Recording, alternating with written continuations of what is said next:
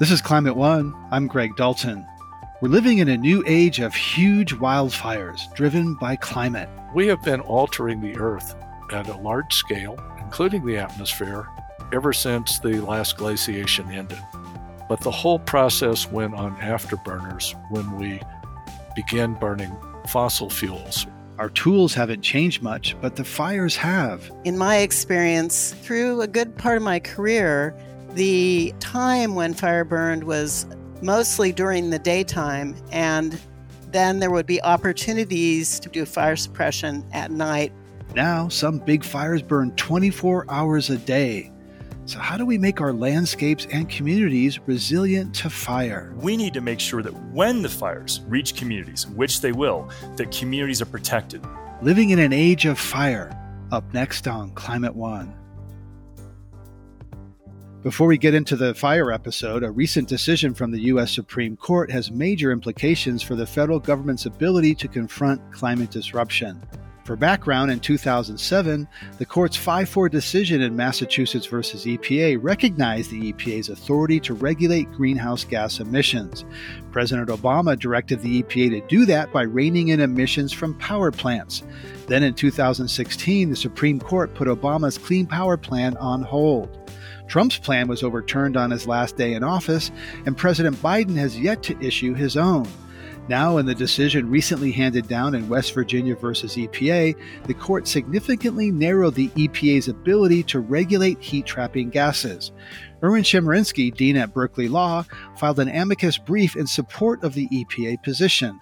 We asked him what the ruling means. Chief Justice Roberts said if an administrative agency is going to act on a so called major question, Congress has to be very specific in the authority that it gives to the agency. He said here, Congress was not sufficiently specific as to the authority to regulate greenhouse gas emissions from power plants. He said this is a major question. Therefore, Congress, until it gives the power to the agency, hasn't provided sufficient authority for regulation. I think this has enormous implications in the environmental area as well as in other areas. In the environmental area, it could be seen that any major regulation is a major question. Rarely is the statute going to be as specific as what the court would want. So this then provides a basis for challenging countless federal environmental regulations. This also extends beyond just the environmental area.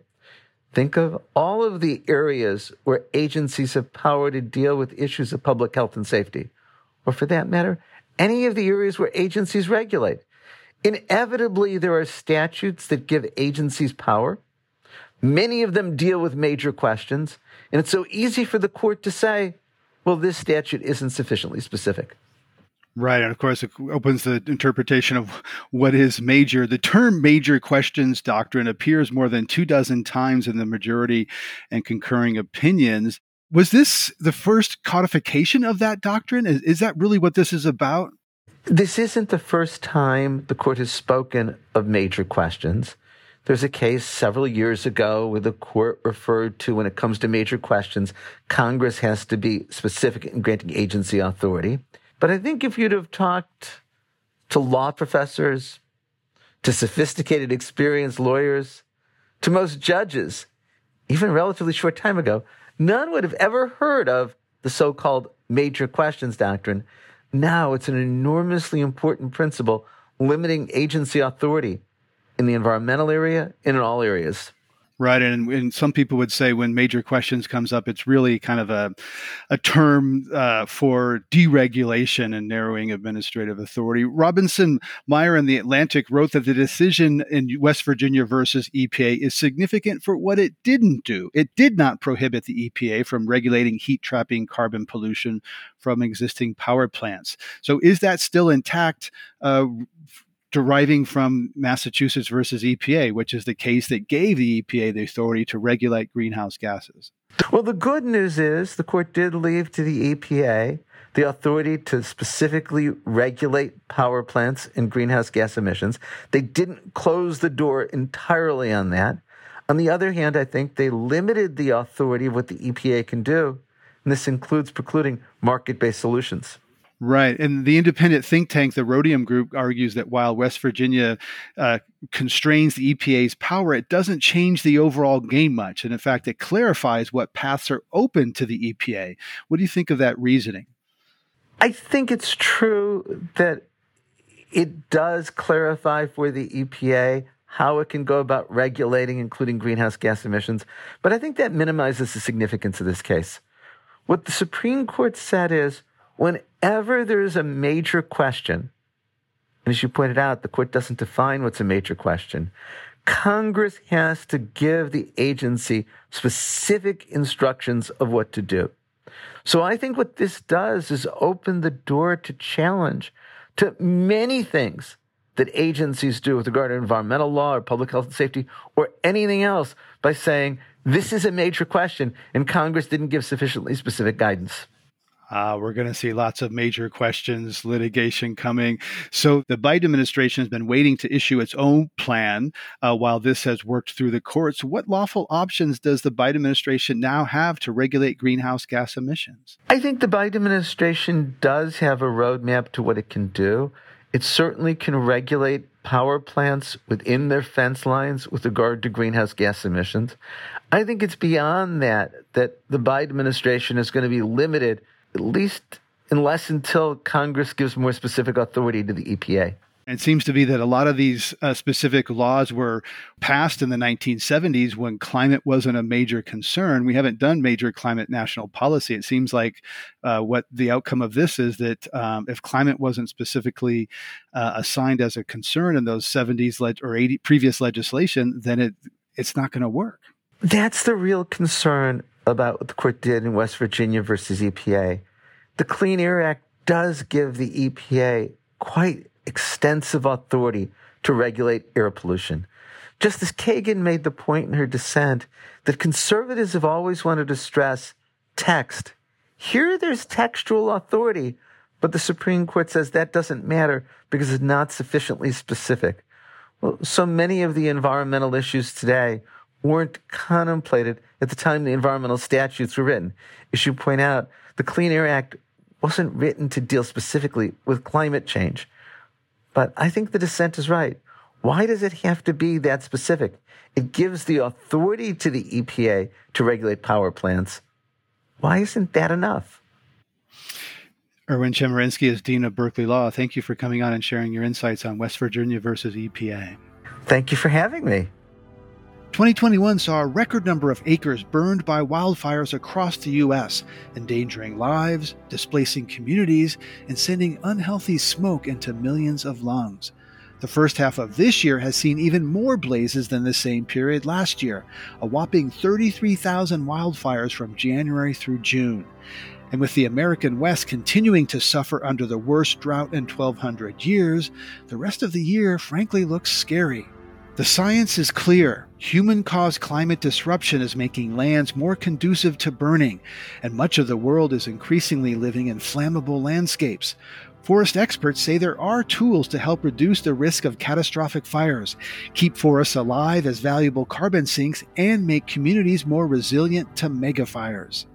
Stephen Pyne spent his youth as a hotshot, jumping from planes to fight fires on the north rim of the Grand Canyon. Now an emeritus professor at Arizona State University, he's written several fire histories of different parts of the world.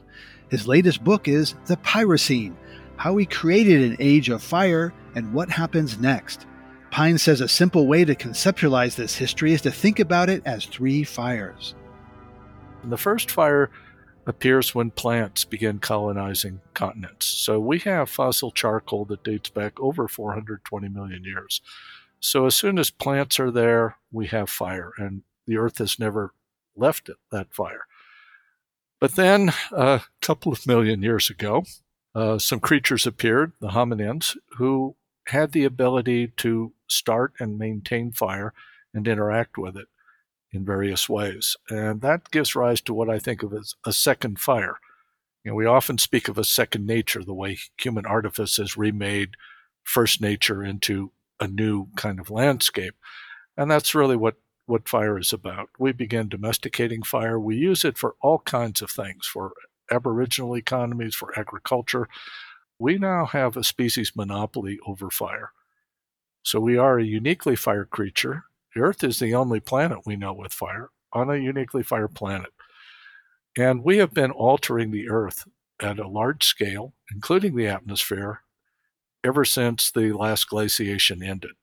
But the whole process went on afterburners when we began burning fossil fuels, or what I think of as lithic landscapes. Because all of our fire practices in, in of second fire all had ecological checks and balances. There are barriers and buffers. But when we go to third fire and we begin going into lithic landscapes, all those old checks and balances are gone. And at that point, the whole process has, has broken the boundaries. And our, our human quest for fire has normally been one about finding things to burn and new ways to burn it to get things out of that.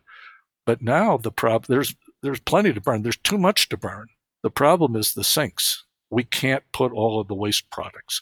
So we're unhinging the atmosphere, we're affecting the oceans and hydrology generally. We're certainly affecting the Earth's biotas.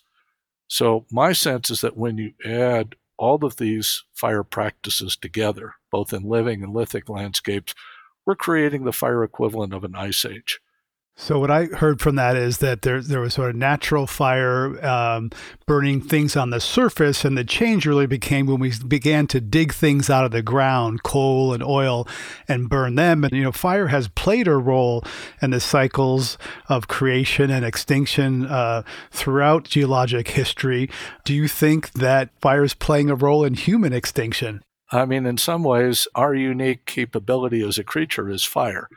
So if we create a world with more fire, you would think we would be privileging ourselves. But we've created runaway fire, sense that it could lead to our own extinction. There are really good fires and bad fires, and we make that distinction. We made a pact, a kind of alliance with fire long ago, even before we were a species, a distinct species and we agreed to each expand the domain of the other, which we've done. I mean, we've even taken fire to Antarctica. We use fire to go off planet. But that mutual assistance pact is looking more and more like a Faustian bargain. And we were made by good fire, and we may very well be unmade by bad fire. You know, we hear these days a, a lot about uh, so called cool burns uh, that indigenous people started as a way of stewarding the lands on which they live. Tell us about Aboriginal fire and also how that might relate to other elements such as air, water, and earth. So, how did people for so long live with fire? And why are the megafires that we see around the planet now, these really feral flames that are, you know, blasting over what appeared to be mature countries. Why are they limited to developed countries? It is really a pathology of a fossil fuel civilization. And not only because that affects climate, but it also affects how we live on the land, how we organize our landscapes, how we get our power, and the rest of it. So, how did we do it before? Uh, in many ways, uh, fire is a relationship, it's not just a tool. Uh, it requires tending, it requires training. Uh, there's an argument to be made that fire is our first domestication because it required a change in our behavior. It's not just something we can use and walk away from without consequences. We we are engaged in in a relationship. So there are seasonal considerations. There are terrain considerations. Fire burns better uphill than down. Um, there are biological considerations. What kind of fire do you get? Do you get a surface fire like across the savanna? Or are you going to get fires that na- naturally go into the crowns and burn really high intensity that you probably don't want a lot of? So you have a lot of control, particularly if fire already exists in that landscape. You can take over that landscape by changing the timing and placement of fires. And there's a lot of evidence that people have done this.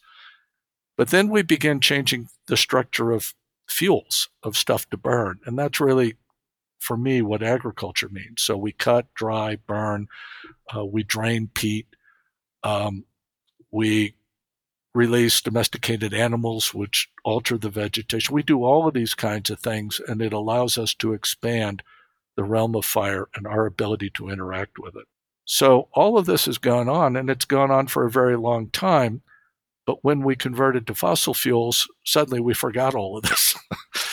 and we decided we will use the power that fo- burning fossil fuels gives us, and we will remake all of these habitats so that we can eliminate open fire. And in European intellectual history, there's a very strong animus against open fire. It is taken as a stigma of primitivism. You have to remove it to be modern, scientific, and enlightened.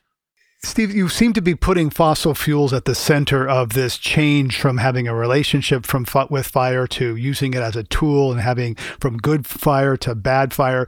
We're moving toward a world where we want to electrify everything to stop burning oil and gas, fossil fuels. So what does that future look like where we stop burning fossil fuels? Will that restore a healthy and natural balance and relationship with fire? What does that look like? Let me be clear. I'm happy that my house is not filled with smoke and at risk from fire the way it w- would have been. I'm happy that cities don't have fires routinely running through them anymore. All of that, I think, could be considered an advance, but we tried to project that same set of conditions onto the countryside and then onto wildlands. And at that point, it has been disastrous because they need fire in many cases. They need the right kind of fire. And we completely disrupted it. We've shown we can disrupt. We have to show now that we can also manage. So, if we could get the climate genie, if not in the bottle, then at least underground again, then what kind of fire scene could we expect in the planet? I would expect a lot more fire. One of the paradoxes of our current state is that despite all of these uh, mega fires, and sort of feral flames rampaging across the countryside, the amount of burning on the planet is actually declining. And this is because of the substitution of fossil fuels, primarily in agriculture and pastoral economies, that are no longer using fire. So we have a very strange and limited view of how fire functions on the planet. And if we got the climate situation back under control, we could expect to see a lot more fire in our countrysides and certainly in our wildlands and nature preserves. And you would call that the return of good fire, cool burns, whether would that be prescribed burns, right? That's right. Normally we think of good fire as, as light burns, cool burns, repeated frequent burns, not not these sort of eruptive burns. But there are some parts, I mean, there are some biotas that just burn by immolating their crowns and then grow up out of the ashes. So there are there are places where that kind of fire would return, say lodgepole pine, jack pine. But for the most part, what we would see is a lot more fire in whatever pattern is historically and ecologically sensible for it. And we would either be doing the burning or allowing the burning to proceed. And my guess is we would be doing most of it. I don't think we're willing to surrender too much control over it. And part of this is that, you know, this is in perpetuity. We are going to be forever the keeper of the flame. This is interesting because what I'm hearing you say is that if we don't restore a healthy balance on the climate, we will see these large mega fires grow bigger and wilder. And if we do move away from fossil fuels, we also will see a future with more fire, healthy, cool fire. So either way, we're going to see more fire than we've artificially come to expect in recent history because we have suppressed it in a way that is not in keeping with the, the grand sweep of the human story as you tell it. That's right. So, I mean, California last year, I think, had four and a half million acres burned by fire. How much of that was really bad fire and how much of that good, we really don't have metrics for. Certainly, stuff that's burning through towns or over sequoia groves is not welcome. But we might very well uh, double or triple that in the future under a more sustainable climate, but it would be of a different form. And the other thing we've we've created unrealistic expectations about is smoke. And right now, as part of these mega fires, we've had these mega palls. I mean, these giant smoke clouds, palls that are extending the range of fire's influence far beyond the flames themselves. The smoke would not go away in the future but it would shift. So just as we would have good fires, we can have good smokes. Yeah, it would be nice if we didn't have any smoke, maybe, but we can live with the smoke in the same way we do pollen or other sort of seasonal seasonal events. That can be managed. We're talking about a much smaller thing. But we have artificially cleaned our air from smoke from what it was historically.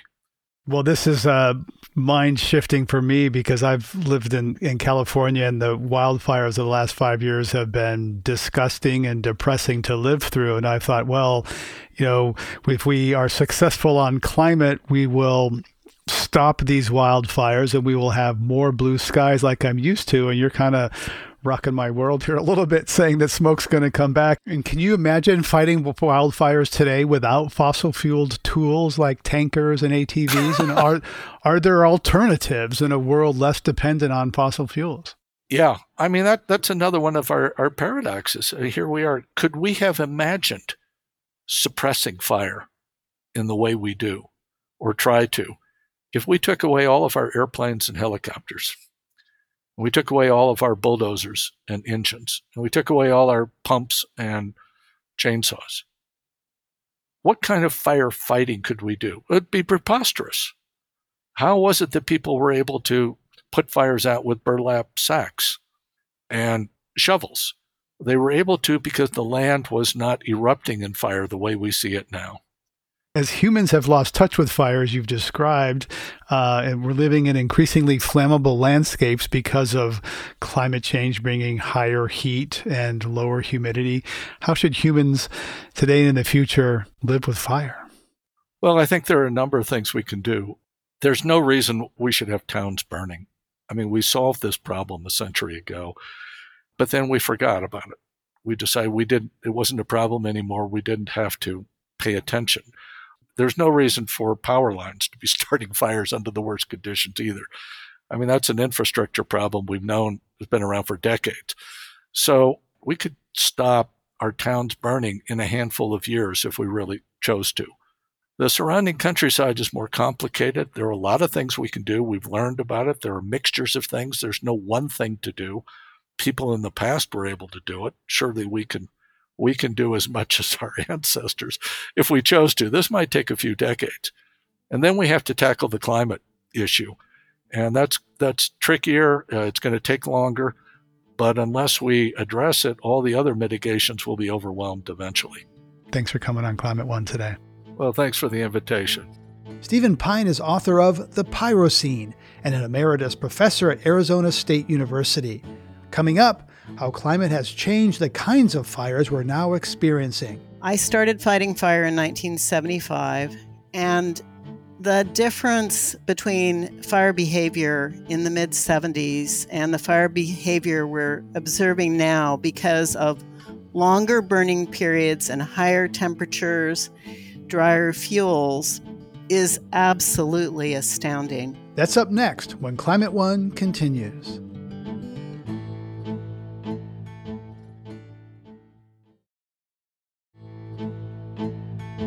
Our tools for managing fire haven't changed much in the last several decades, but our understanding of fire behavior in ecology and how that's changing due to climate continues to evolve. Sue Husari started her career in fire as a seasonal wildlands firefighter and hotshot, later taking positions in fire management with the National Park Service and U.S. Forest Service.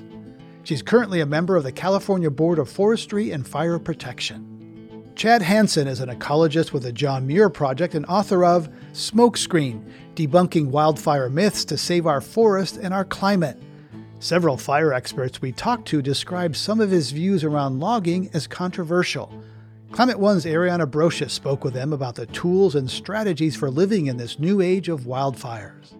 Chad Hansen, much of your work focuses on opposing logging on public lands, not just clear cutting, but even forest thinning projects. That's a position that puts you at odds with most fire ecologists who think that some logging can be beneficial to reduce wildfire risk. What's your rationale for that position? Just to be clear, the, the scientific context on this is quite different than a lot of people, I think, uh, think or, or assume. Logging conducted under the rubric of thinning does not stop weather and climate driven fires, and often uh, thinned areas burn more intensely. And so there is a broad base of scientific opinion opposing thinning. I think the main thing is a lot of people don't realize thinning is commercial logging. They hear the term thinning and they think of pruning shears. In reality, these are uh, intensive logging operations that kill and remove upwards of 60 or 70% of the trees in a given stand, including many mature and even old growth trees. So, Sue, you've had a lot of experience working on projects like this and obviously in positions of fire management with National Park Service and U.S. Forest Service. What do you think about what Chad just said? Well, it's one viewpoint uh, that he's representing. There are a wide variety of other viewpoints on thinning. Thinning covers a wide range of activities, and not all of thinning is intended to uh, reduce fire risk. And uh, it depends on how the land is characterized, what the tree species are, and all that sort of thing. Thinning, if conducted correctly in combination with uh, treatment of surface fuels, where the residue from removal of the trees is is removed or prescribed burn is a practice conducted even in the national parks thinning is not always for the purpose of commercial logging. In many cases, it has to be subsidized if the trees are smaller and have no commercial value. So I think the situation is far more complex and nuanced than what Dr. Hansen just presented. So, Chad Hansen, I know another aspect of logging that you are opposed to is what's called salvage logging. So, this is when trees are harvested for timber after a wildfire has occurred. Can you explain that position and, and the research you've done related to salvage logging?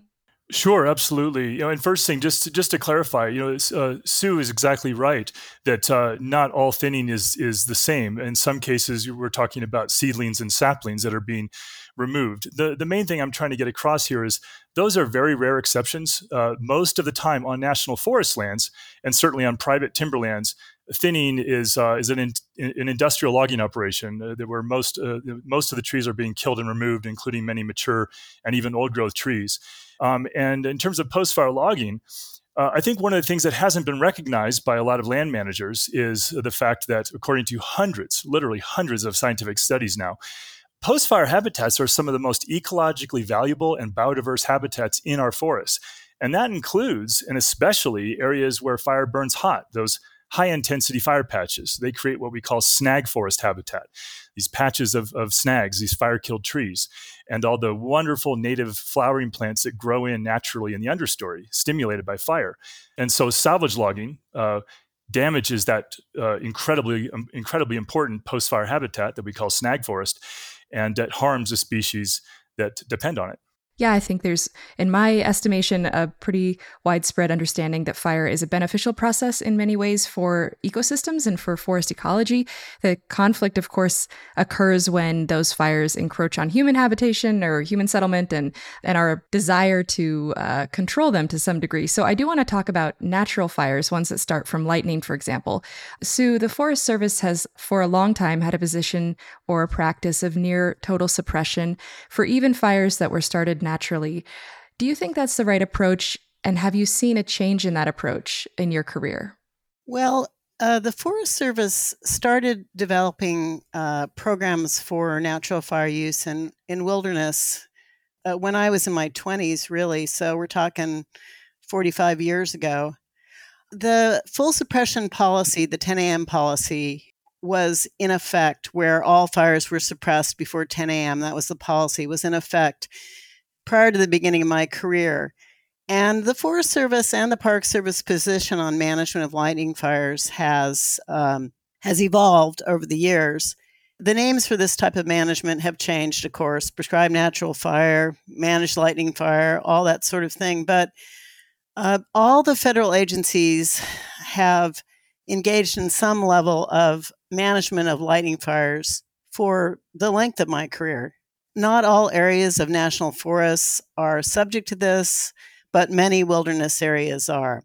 Yeah, let me follow up on that because I think the understanding I have is that it's actually really difficult for some federal agencies to let natural fires burn for some of the regions having to do with, you know, getting close to towns and property and things like that, or even just smoke. Do you think that that's the case? I mean, is there pressure on the agencies to to put them out all the time? Well, there's always pressure because of smoke in particular. And there are a lot of areas where uh, letting natural fires burn is just not practical. Uh, it depends on the class, land classification for the Forest Service. Generally, um, areas that are ma- being managed for, for timber production, that's not an option. But there are large areas. Some of the pioneering programs to manage lightning fire uh, got started in the national forest system, for example, in the uh, various wilderness areas up in uh, the northern part of the country. Of course, the earliest natural fire programs were in Yosemite National Park and Sequoia Kings Canyon National Parks. Those have been in place for many, many years. But there are conflicting societal values that frequently make use of natural fire and also of prescribed fire difficult. I want to invite Chad to respond here. So, this is something, Chad Hanson, you have in your book. Uh, you discuss prescribed fire and what you see as some of the limitations of prescribed fire. Can you explain that? You know, first of all, and this I talk about this in my book Smokescreen, is that prescribed fire can and will at least temporarily modify wildland fire behavior. And if a wildland fire, you know, occurs a few years later or several several years later, you know, there's a period of time during which prescribed fire will modify that fire behavior.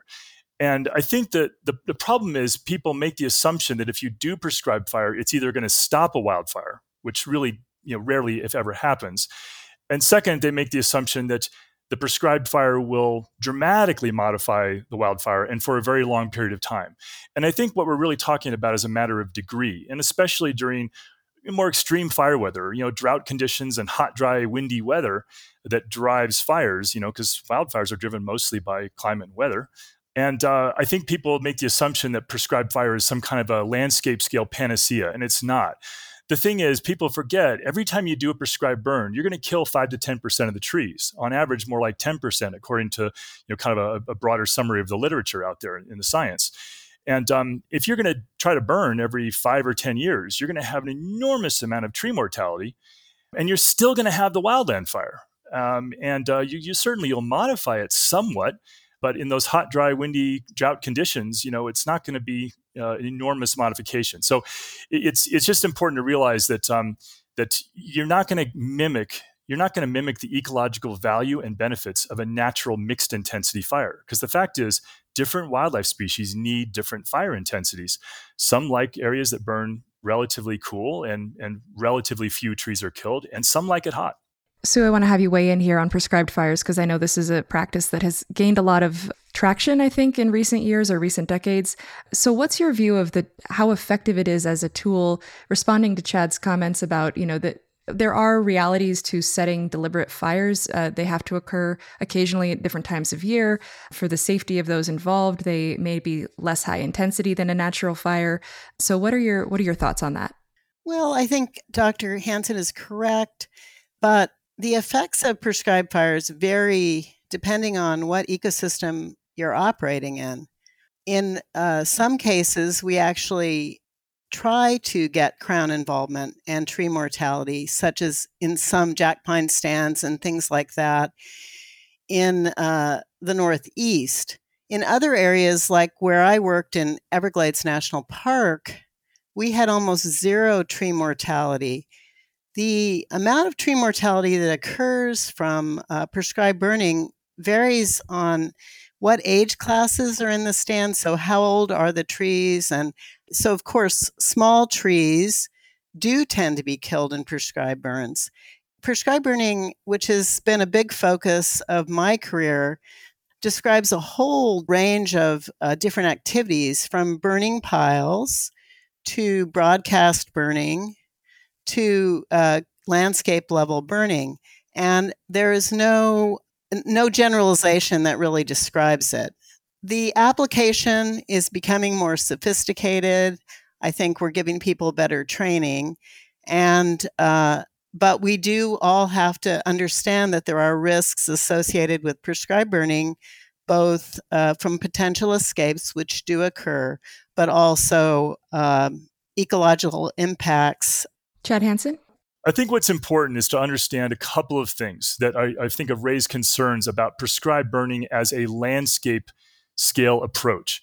Uh, first of all, there's a troubling trend that's concerned a lot of ecologists um, in my field that um, oftentimes uh, logging is conducted beforehand and prescribed burning is uh, logging slash pile burning is being called prescribed burning a lot of people think that's deceptive and it's giving the public something that is not what they expected they're getting the other thing is that it's really really key to understand that fire needs to happen during fire season in order to have the ecological relationships intact if prescribed fire is done during fire season, you're going to tend to get more mixed intensity fire, and that's a good thing.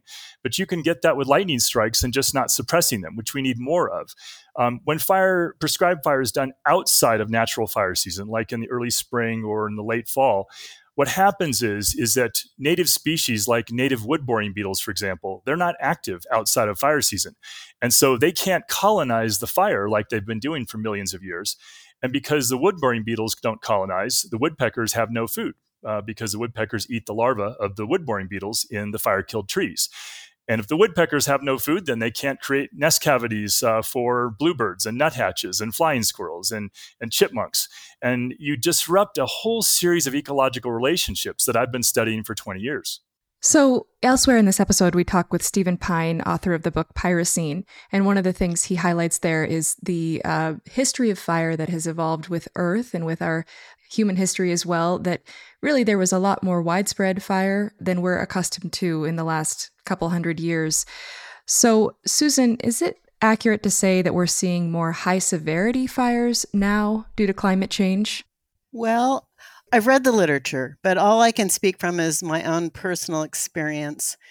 I started fighting fire in 1975, you know, hand crews. I worked on hot shot crews and a whole variety of crews, and then uh, managed fires later. And the difference between fire behavior in the mid 70s and the fire behavior we're observing now because of longer burning periods and higher temperatures drier fuels, and this is apart from drought, is absolutely astounding. So the patches of high severity fire are larger, and that's very well documented because we are we're able to do remote sensing and see that. There's quite a bit in the literature regarding the potential that patches of high intensity fire are also larger than they were historically because of the uniformity of forest stands, but also because of the conditions where fires can burn intensely 24 hours a day. Whereas, in my experience as a young firefighter and through a good part of my career, the time when fire burned was mostly during the daytime and then there would be opportunities to build direct line or do fire suppression at night or potentially burnouts. The length of the burning period now appeared to be close to 24 hours a day. Chad Hanson, in your book, you write In the era of climate change, we can no more stop weather driven fires than we can stand on a ridge and fight the wind. So, what should we do? I, I think we need to fundamentally rethink our approach we have so much more information, so much more science now than we had historically. Um, we know now that weather and climate are dominant. You know, obviously, fire needs something to burn. You have to have vegetation to, to, to drive the flames, but mostly it's really flames are driven by twigs and pine needles and leaves and really small diameter material. What drives fire mostly are those hot, dry, windy conditions and, and drought situations And we can't control those with air tankers and bulldozers or chainsaws. Um, we just we just can't. So we need to pull back to our communities and focus our resources on saving homes and saving lives. We know we can do that effectively if we focus our resources there. We're not doing that currently. Right now, the great majority of our resources are being focused on backcountry fire suppression and backcountry logging uh, usually under the you know, euphemisms like thinning or fuel reduction. Oftentimes, the fires are burning more intensely through areas that were logged um, through thinning or post fire logging. Uh, not always, there are always exceptions, but oftentimes.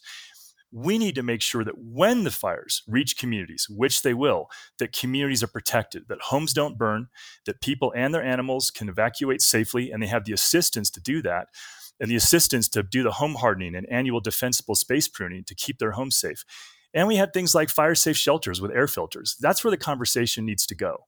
Sue Husari, you spent the early part of your career fighting wildfires and then um, managing them in, in federal agencies. What do you think we should do given this climate reality that we're experiencing and, and the propensity for it to become even worse in the future? What tools do we have within the federal agencies to better manage and respond to fires?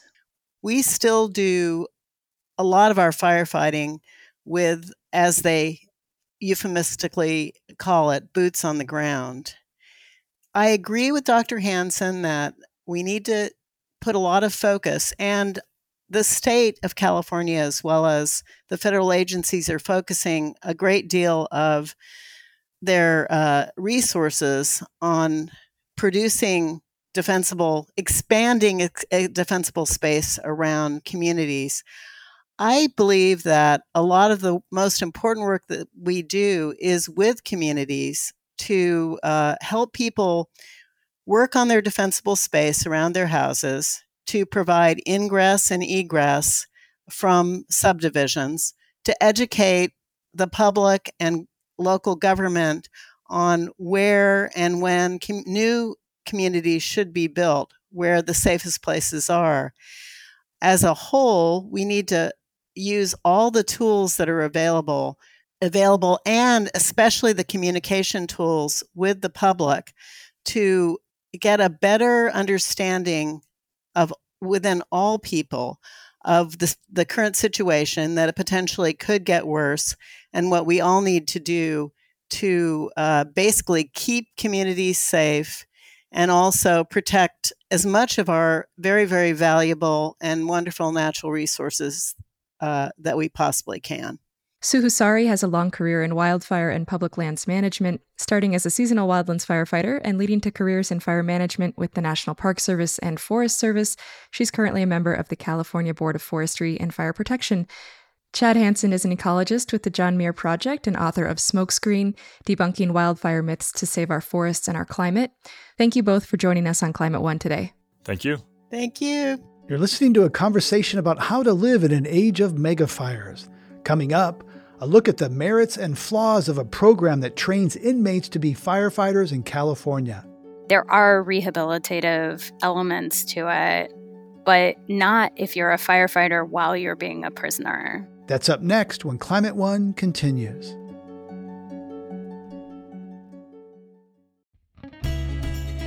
We're talking about living in this new era of huge wildfires and how to respond to it. California has experienced several years of record setting wildfires. A third of the people who fight wildfires in California are inmates. Journalist Jamie Lowe takes us into this world in her new book, Breathing Fire Female Inmate Firefighters on the Front Lines of California's Wildfires. These firefighters live in camps outside of prison walls where they train and wait, ready to respond to fires. They really look almost like spiritual retreats. They're sort of in these wooded areas, they're in nature, there aren't fences or barbed wire. There's maybe a sign that says state prison.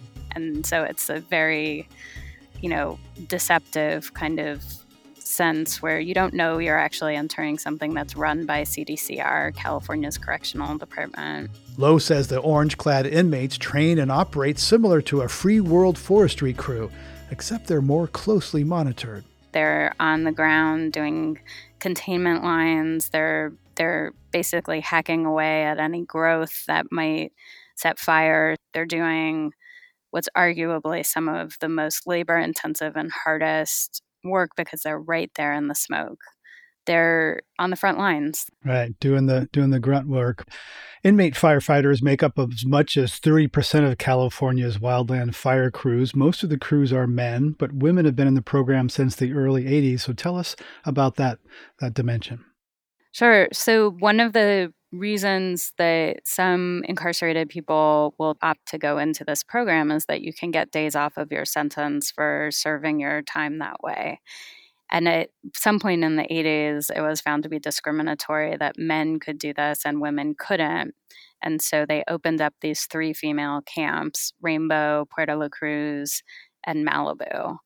I think there's probably a capacity of about roughly 100 people per camp. So there's only three to 400 women at most at a time. And right now, there are a lot less incarcerated firefighters than there were pre pandemic.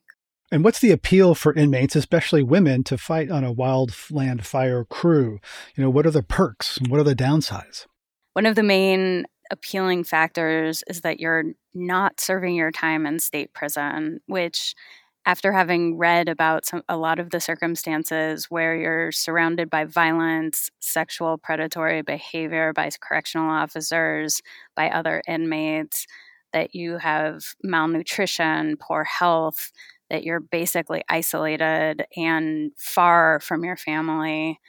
The idea that you can serve your time in a place that is surrounded by woods and you're not behind barbed wire is very appealing. Mm, One woman yeah. that I spoke to described seeing her child in state prison in Chowchilla, where the only way they could visit is that her she would put her hand up against the plexiglass, and her kid would put his hand against the plexiglass, and that was the closest they came to contact. And when she was at camp, they could hug. You can rent a cabin and spend a night with your family. There's something uh, that's slightly more humane. And I think that there's, you know, I don't think that women or men, and there are juvenile camps too, I don't think that the they're necessarily opting to risk their lives. I think they're opting out of a certain kind of dehumanizing torture that we've come to accept as what our prisons and jails are. Right. And then the the downsides are they aware of the, you know, the potential health risks, other sorts of things like that? You know, I think some people might be and some people probably aren't. I think that some people go into it thinking this will be an easy way to do time and I'll just skate through and don't realize how much physical intensity is involved in every aspect of the training of being on call. I mean because there are sleepless nights where you're getting these false alarms and then you're basically spending three four nights five nights in a row where you're not sure what's happening because you're you might go to a call you might not you might be dragged out for a little bit and come back. And then that's not even to talk about the intensity of being on the fire line for weeks at a time Sure. Tell us about Shawna Lynn Jones, one of the inmate firefighters you profile in the book. So she was actually where I started. I was home in my mom's kitchen and reading the LA Times, and they had this very small 500 word story about this woman, Shawna Lynn Jones, who had died. She was an incarcerated firefighter who was at Malibu. And I was really struck by these two things. One, I grew up in California and had no idea that there were incarcerated firefighters and that the program existed. And that was really embarrassing for me because I should have known and I felt like somebody should have been talking about it, but I didn't know. And the second part of it was that she was really just described in these two short sentences. And it was what her crime was, and it was that she was from Lancaster, California. I just wanted to know more about her. I felt like I wanted to know more about the program and I wanted to know more about who she was within the program. I wanted to know more about her family and where she came from, how she ended up there, what it was like for her to be a firefighter. I wanted to try and tell her story, even though she had passed away. And maybe because she had, because I felt like I wanted to know. And so maybe other people would too. And she wanted to be a firefighter when she got out, right? Would her training have prepared her for one of those cherished jobs after release as a firefighter? Yeah, she had told her mom, um, she had told several of her friends who she spoke with that she wanted to be in forestry. She wanted to continue the work that she had been learning. She was itching to go out on a fire the whole time she was there, and it had been kind of a quiet season. You know, I, I'm not sure I can answer the question if she would have been prepared because I think that I don't know. I like I don't know the the level of where she wanted to go or what she wanted to do specifically and what she had already done. Um, I feel like it's very possible that she wouldn't have been prepared because I think that fire seasons got much, much more intense, much worse, and that even very seasoned professional free world firefighters sometimes aren't prepared for what the reality of fire is right now. Well, climate change is making the fires much more fierce, large. You know, Cal Fire is having to redo their models because they're moving faster, more intense, these firestorms.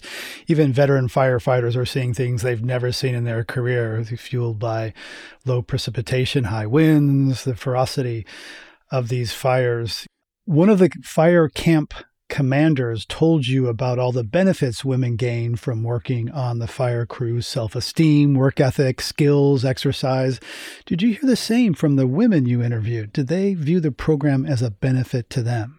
There was a range of response to that, um, but a lot of the women, and many more than I expected, really did have some positive takeaways and some, you know, discussions with me about transformation and about how being on a crew really meant that you had to work together. There was the phrase, you know, sister crew that was used often, where it didn't matter what kinds of, you know, arguments or beefs you had with anyone around you. When you were on the fire, you had to work or somebody was going to die.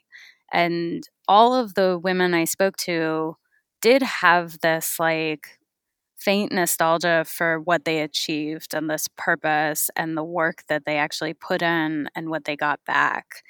You know, they all also, you know, would talk about how difficult it was to do all of that and have all that responsibility while being prisoners.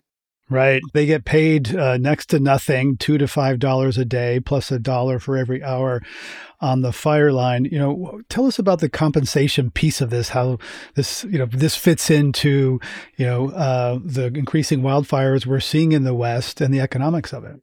So one aspect of the pay is that it's one of the highest paid jobs within prison industries in California. So it's actually a shockingly low amount when you're comparing it to professional crews, free world crews, but it still is an incredibly attractive job within prison industries, which tells you a lot about prison industries and how that exploits labor. But forestry crews don't make a lot either. And California's had a really hard time recruiting and filling hotshot crews. They make $13.30 an hour it's shockingly low. Wow. That's below minimum. That's like most fast food workers at this point make more. And so they have no health benefits. It's seasonal employees. So they're hired in April, fired in November. And we've seen a lot of big fires come after November, like the Paradise Fire and the Woolsey Fire was after seasonal crews were let go we have to start rethinking how we're approaching staffing, how we're approaching all of the ways that we look at fire and address fire and manage it because we can't fight it anymore. It's like it's clearly a reality that's part of California. And California passed a law trying to make it easier for prison firefighters to become professional firefighters, but it apparently was a well intended but not well written law allowing for that pathway from, from a prison firefighter. Where does that stand now? I don't know exactly where it stands. I mean, Newsom, Governor Newsom signed it into law last September, and the idea was to expedite expungement. Expungement of criminal records so they could get jobs, right?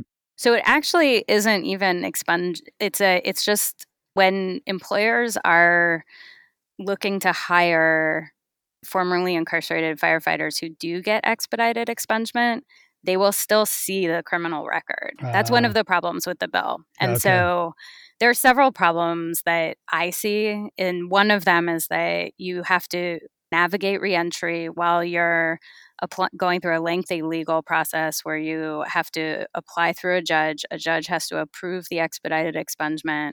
A DA then has the option to appeal the judge's decision. So you have to kind of get go through all that. You have to retake all the training that you've done. You have to take all the tests over. And this requires a lot of support. It requires a lot of community support. You know, like most people who come out of prison have to get several jobs. They have to, you know, work immediately. They have to figure out housing. And it's in a world that is very uninhabitable for people with felonies. And so they're navigating all of this legal system.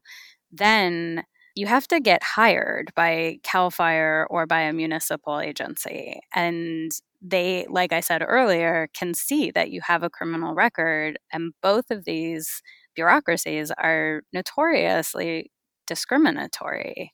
And the head of the CAL FIRE union came out against the bill. And it makes absolutely no sense for a state that is in absolute catastrophe to have trained people who know how to fight fire, who then want to fight fire and have a job doing it and not hire them. You write that California has always had a fire problem. Now that that problem is a constant crisis because of climate change, so where, how do you see this playing out as there these fires in the West are going to stay with us?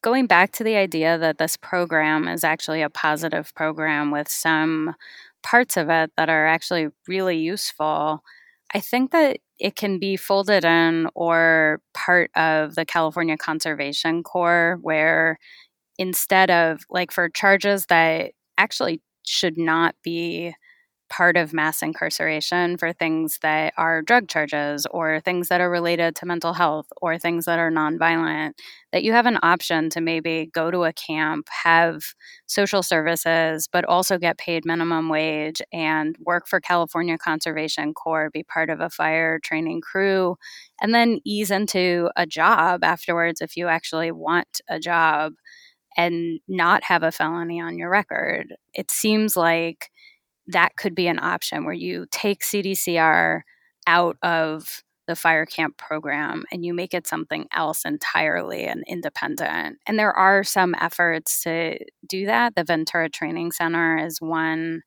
And the other thing is that I think within uh, President Biden's infrastructure bill, there's a portion of it that's for a climate corps, a civilian climate corps. And I think that that also could easily be adapted. You know, you could use that as the program that takes over the, these fire camps and use the funding to run them and pay people and make it something that is a positive because I do think that there are rehabilitative elements to it, but not if you're a firefighter while you're being a prisoner. Jamie Lowe, author of Breathing Fire Female Inmate Firefighters on the Front Lines of California's Wildfires. Thanks for sharing your stories today with us on Climate One. Thank you for having me. On this Climate One, we've been talking about how to live in the new age of climate driven mega fires. Climate One's empowering conversations connect all aspects of the climate emergency. Brad Marshland is our senior producer. Our producers and audio editors are Ariana Brocious and Austin Colon. Megan Biscieglia is our production manager. Our team also includes consulting producer Sarah Catherine Coxon. Our theme music was composed by George Young. Gloria Duffy is CEO of the Commonwealth Club of California, the nonprofit and nonpartisan forum where our program originates. I'm Greg Dalton.